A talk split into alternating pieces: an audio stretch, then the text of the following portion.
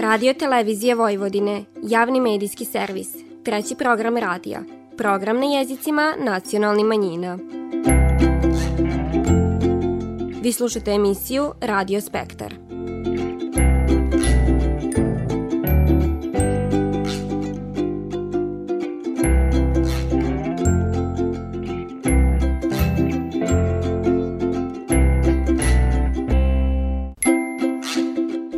Poštovani slušalci, dobar dan. Pratite emisiju na bunjevačkom jeziku Radio Spektar. U nedelju su u Republike Srbije održani izbori za nacionalne savite nacionalnih manjina, a prema nezvaničnim rezultatima najviše glasova za nov saziv Bunjevačkog nacionalnog savita dobila je lista složno za Bunjevce dr. Suzana Kujundžić-Ostojić. To je saopšteno po zatvaranju biračke mista na konferenciji za novinare održane od strane kandidata ove liste, a čestitke pobjedničkoj listi uputila je i lista za Subaticu i svoja prava zajedno Tamara Babić. 13. novembar za Bunjevačku zajednicu je datum od posebnog značaja. Dan oslobođenja Subotice od Prvog svjetskog rata ove godine obilužen je tradicionalnom manifestacijom Braća uvek, uvijek zajedno. U sklopu svoje aktivnosti tokom prošlog mjeseca održani program Bunjevačko veče u Subatici i Mirgešu. A kako je on proteko, poslušajte u drugom dilu naše današnje emisije.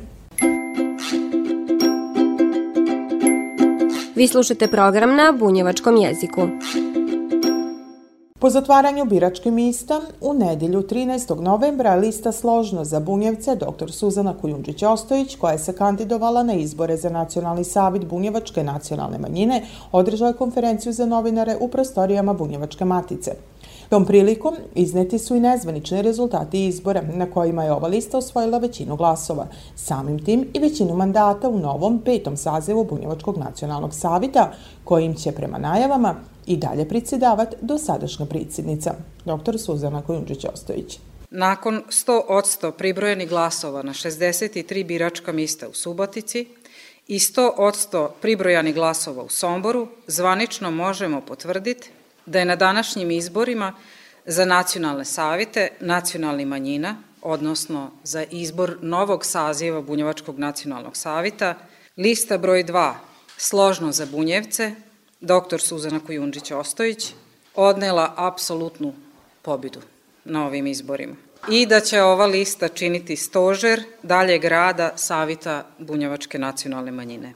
Ovo je ubedljiva pobjeda i posebno smo ponosni na ispravnost svega onog što smo radili u prošlom mandatu i na sve, sve ono što smo radili tokom kampanje. Na listi broj 2 zajedno su Bunjevci i Subotice i Sombora i nakon pribrojenih glasova u našem izbornom štabu 1671 građanin Subotice, odnosno Bunjev, Bunjevaka i Bunjevaca, i 619 somboraca poklonilo je povjerenje našoj listi. Prema našoj procini, izborna lista broj 2 osvojila je ukupno 2290 glasova na osnovu priko 95 obrađeni podataka. Nedostaje još Novi Sad, Beograd, ali u principu po onom broju koliko i tamo ima upisani bunjevaca ne bi bitno prominilo stvari. Pobjeda liste složno za bunjevce dr. Suzana Kujundžić-Ostojić u Subotici i Somboru osvojila je 79% od ukupnog broja izašli birača. Drugoplasirana je lista Bunjevci za Suboticu i svoja prava zajedno, Tamara Babić sa 441 glasom, a treće plasirane Bunjevci Sombor, svi u jednom kolu, 184 glasa. Kazaću još jedan put da su ovo samo rezultati onog što smo radili, da su nas naši birači pripoznali, da im je bilo sugerisano ne jedared i na različite načine, da glasa je drugačije. Trudili smo se tokom ove kampanje da ni jednu ružnu rič nijokom ne kažemo i da divanimo ono što smo mi uradili i ono što želimo da uradimo. Ponovit ću još jedared, naš slogan Složno za bunjevce. I on je i nastao tako što vidimo sve naše bunjevce u budućnosti zajedno i da radimo za svoj narod. To smo dokazali kroz to što smo imali podršku čak 11 bunjevačkih udruženja. Smatramo da smo uradili puno u prethodnom periodu, o tom smo dosta divanili tokom kampanje, kazali smo i šta je ono što želimo uraditi nadalje, a ovi rezultati samo su legitimitet za sve to što smo divanili. Okrećemo se novim zadacima, bili smo, ja bi kazala, bar kad sam ja u pitanju, a i svi zajedno sa mnom, vrlo škrti u tom šta smo obećavali, zato što smo svisni da će proći i ovaj period od četiri godine. I treba će opet pogledat oči svi oni koji su glasali za nas i koji viruju da ćemo uraditi upravo ono što smo i kazali. Hvala još jednom svim bunjevkama i bunjevcima na tom što su izašli na izbore, a posebno hvala svim onima koji su glasali za nas. Biračima, ali svima koji su učestvovali u kampanji, zahvalio se i drugi kandidat s liste 2, Veljko Vojnić, koji se tom prilikom svrnio na raspodelu mandata u novom sazivu Saveta.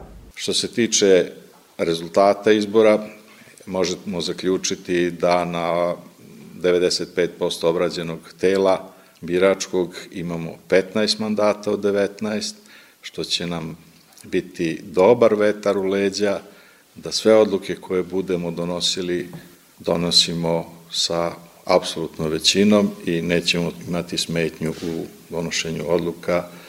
Naime, liste 1 i 3 koje će nam biti opozicija neće moći da utiču na rad i donošenje odluka u nacionalnom savjetu. Osvrćujući se na izlaznost birača, nositeljka liste dodaje da su ovi izbori pokrenuli narod, te da energiji koja je pokrenuta ne treba dozvoli da zaspe, već je iskoristiti za sve ono što treba da se uradi u narednom periodu. Ej, salaši na severu Bačke, u vama su pisme bunjevačke, a tambura tako lipo svira, ko da note par slavuja bira. A tambura tako lipo svira, ko da note par slavuja bira.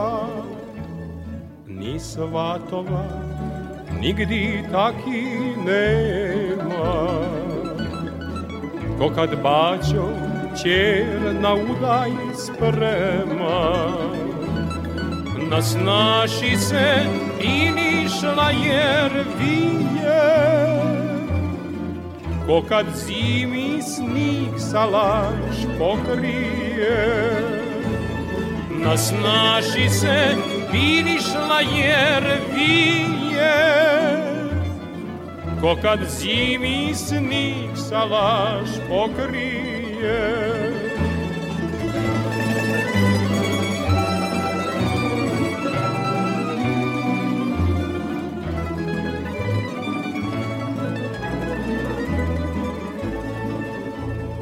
Ej, bunjevci na severu Bačke, sačuvajte pisme bunjevačke.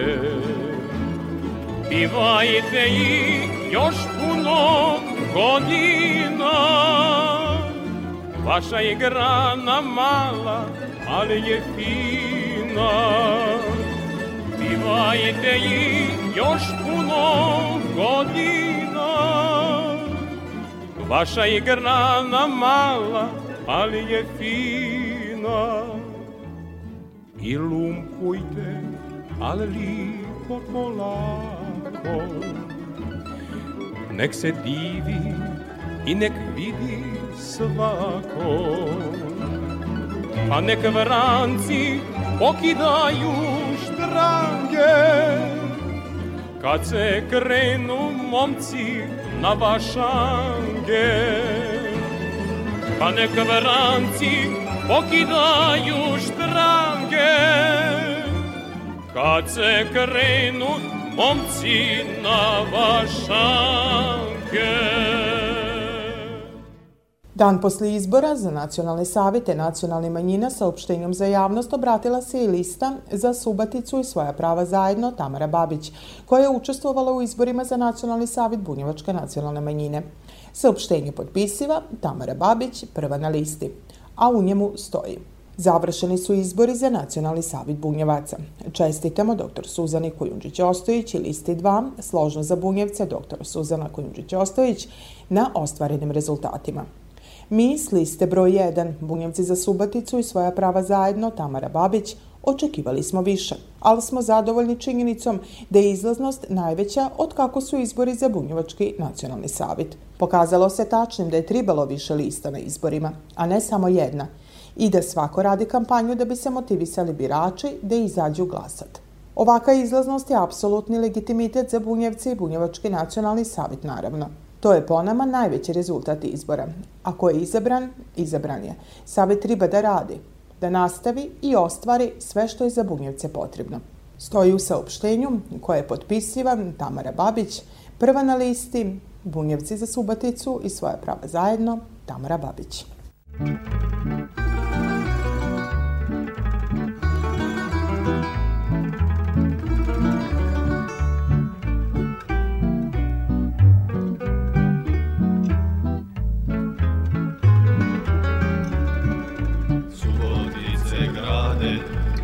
Svetu te nije Tvoja me blizina oko srca grije. U tebi sam rođen, a tu ću im reti Drugo varoš srce. Nikad neće teti U centru mog grada. Gradska kuća stoji Godinama ona sudbine nam kroji. Toranj gradske kuće u misli nam uđe, pa sve druge kuće postanu nam tuđe.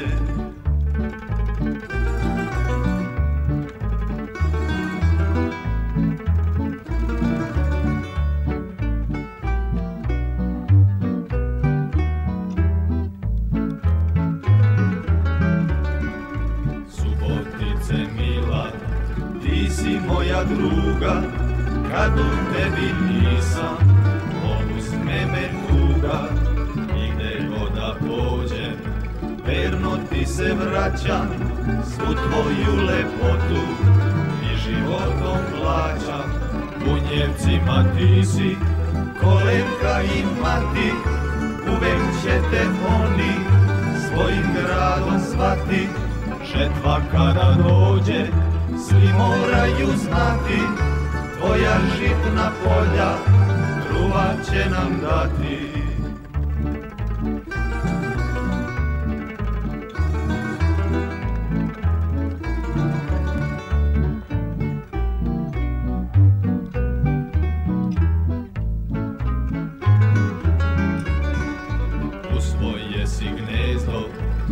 Primila mnoge, mržnji mesta nema, od sloge, zato mirno spavaj, moj voljeni grade, sa tvojom lepotom, oči nek se slade, u centru mog grada, gradska kuća stoji, godinama ona, sudbine nam kroji, toranj gradske kuće, u misli nam uđe, pa sve druge kuće ostanu nam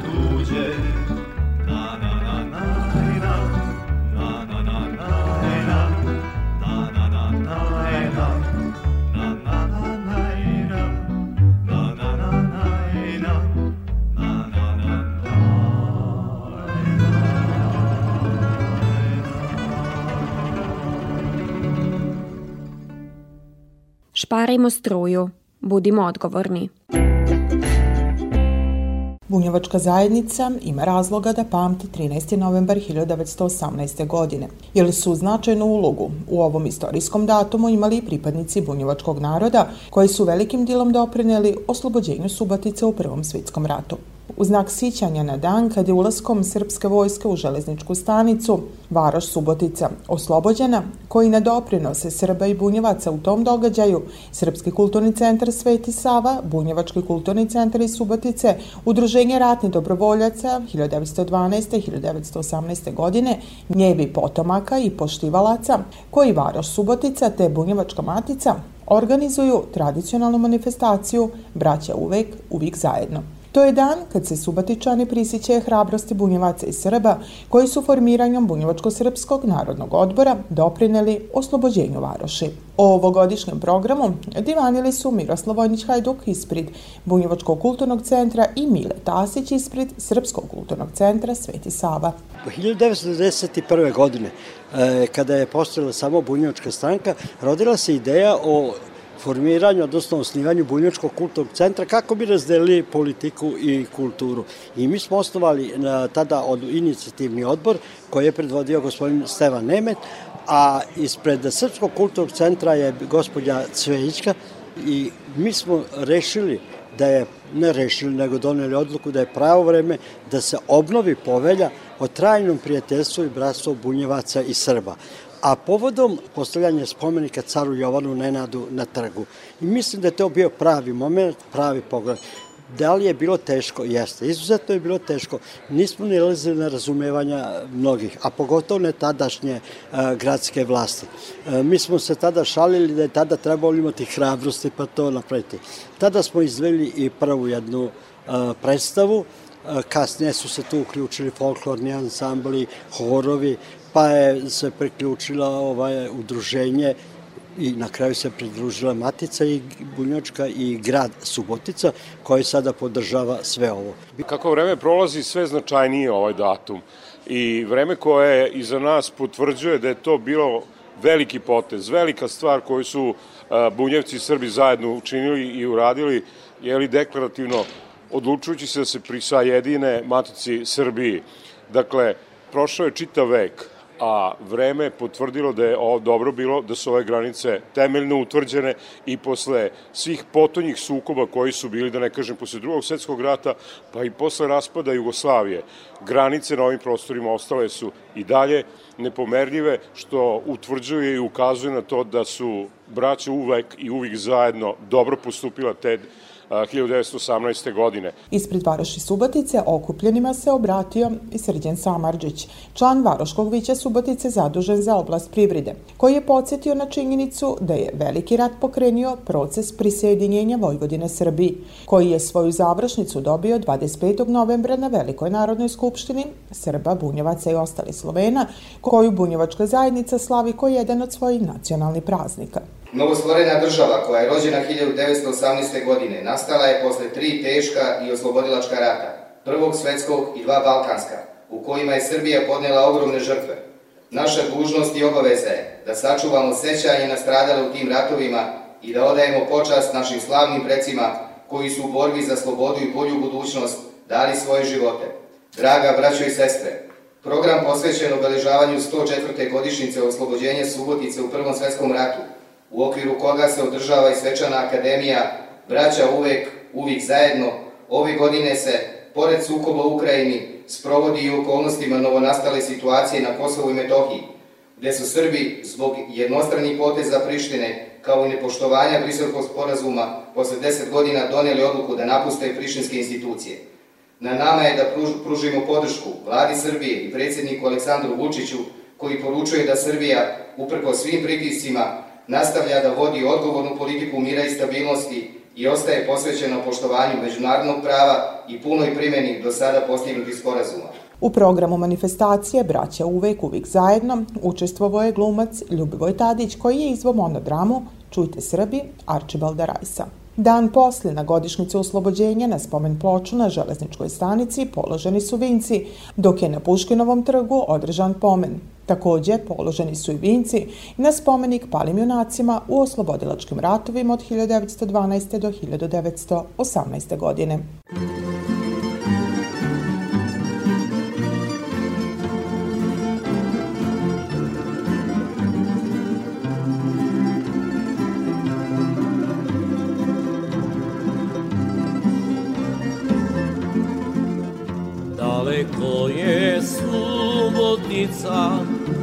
Daleko je rodni dom, a sve više nedostaju ovom srcu umorno. Daleko je subotica, daleko je rodni dom, a sve više nedostaju ovom srcu umorno mora srce da zadrhti kad se siti starog sna.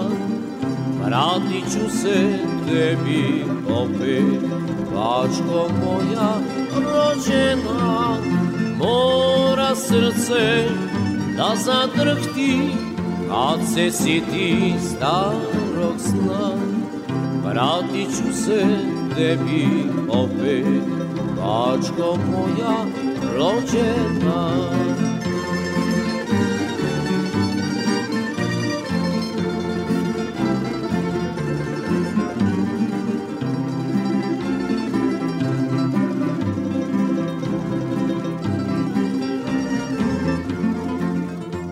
to zvoni po ravnici kao da je svadba baš to je bačo tamburaše doveo na salaš naš šta to zvoni po ravnici kao da je svadba baš.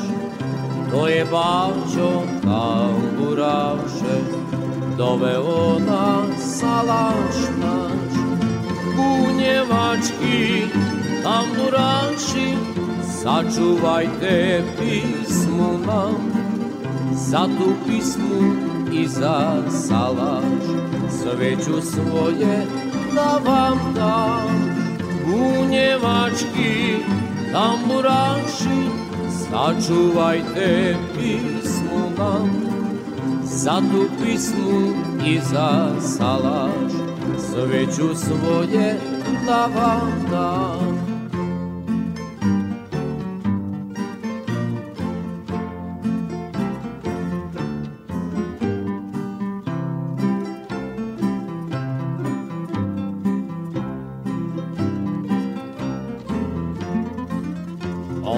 salaš u ravnici kao spomin tako drag i na njemu ovaj život koji više tako glav. Osta salaš u ravnici kao spomin tako drag i na njemu ovaj život koji piše tako glav slušaj sine i ti čeri kako kaže narod naš bez salaša i bez pisme nema sriće narod naš slušaj sine i ti čeri kako kaže narod naš bez salaša i bez pisme nema sriće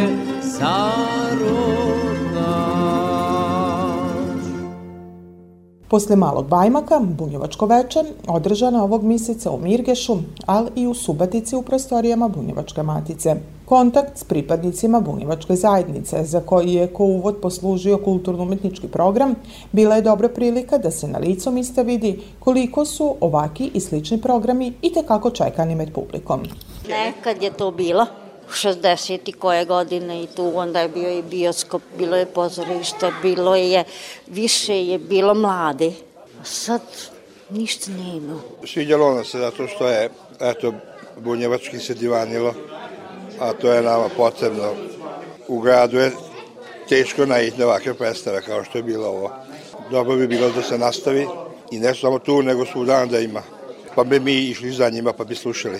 Izuzetan je sadržaj bio večeras, Lipo je bilo videti, zaljubljenik sam u folklor i ovo je jedno selo koje to nijema. I mi smo željni tog. Željni i volili bi da i u našem selu ima igrača, a virujem da u mladoj dici to postoji. Program su upotpunili članovi Kulturno-umetničkog društva Železničara Bratstva te pisnikinja Gabriela Diklić, za koju je ovo bila prilika da vidi kako publika reaguje na njezino poetsko i prozno stvaralaštvo. Pa to je jedna lipa prilika kad vidiš da te kogod sluša i naročito pa ako sluša pažljivo, onda znaš da je vridilo ono sidit pa pisati. Da bi nastala jedna pisma, svedno i proza, ja puno puta iščitavam pa se vraćam, pa ispravljam, znači dosta vremena provedem. Prema najavi organizatori za kojeg stoje Bunjevačka matica i Ustanova kulture Centar za kulturu Bunjevaca i stanovnici okolni subatički mista trebali bi uskoro biti u mogućnosti prisustovati ovakvim večerima. Potvrđiva to upravnica Ustanove kulture Centar za kulturu Bunjevaca Suzana Kojundžić-Ostojić. Iako statistika kaže da najveći broj bunjevaca živi u Varoši, nema razloga, nema potrebe i obavezno je da ne zaboravimo ni naše bunjevce koji žive na periferiji, u selima i tako dalje, da eto, organizujemo ovake večeri, druženja. Vidimo da je to svima još pomalo čudno, da se to do sad nije radilo, ali ja vjerujem da će to sigurno zaživiti. Kojim intenzitetom, koliko često, tek predstoji da vidimo, dakle koliko ćemo imati ljudi koji su uključeni u to, koji su zainteresovani ili treba ovo i pripraviti, jel? Ali vidimo da postoji interesovanje i u svakom slučaju cila bunjevačka zajednica rekla bi bila bi mnogo nekako žurnija, življa i tako dalje kad, kad bi ovake stvari radili više. Ne samo i kad je Varoš u pitanju, dakle zašto ne bi ošli u Šandor predstaviti neku knjigu, zašto, eto bili smo u Malom Bajmaku, možemo otići u neki drugi dio grada, mi napravimo u centru i da mislimo da je to centar svita i da će svi doći. Neće jer ne mogu iz raznoraznih razloga, ali u svakom slučaju ovako posjetiti ra, razna mista kojima žive bunjevci, mi barem živimo u dvi varoše, tribalo bi lako da je to obać. Tako da, eto, radujem se ovakvim večerima, svakako da program će se digodi prominiti. Prilika je da se podile naša izdanja, da ljudi vide šta je to što mi radimo i za čega se trudimo. Svim posjetiocima Bunjevačke večeri poklonjena je knjiga autorke Gabriele Diklić.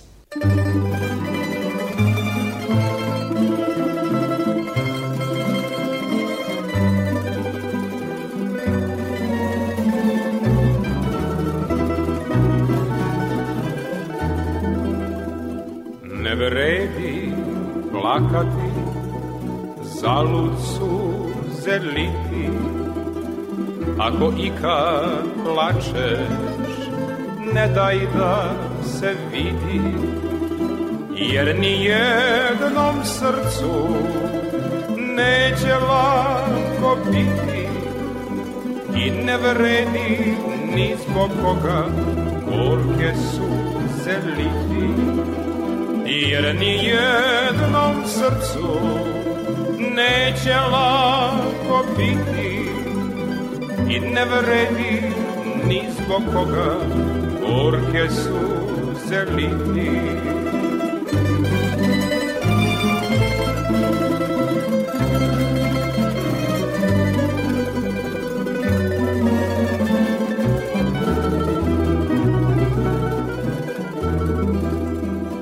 Ne vredi plakati, kaže pesma stara, i ne vredi ljubi sa previše žara jer ni jednom srcu neće lako biti i ne vredi ni zbog koga gorke su zeliti jer ni jednom srcu neće lako biti i ne vredi ni zbog koga gorke suze liti. Sva pisma tvoja spalit na sveću, jer da čitam laži ne mogu i neću. Ni mom jadnom srcu neće lako biti, jer ne vredi ni zbog tebe gorke suze liti.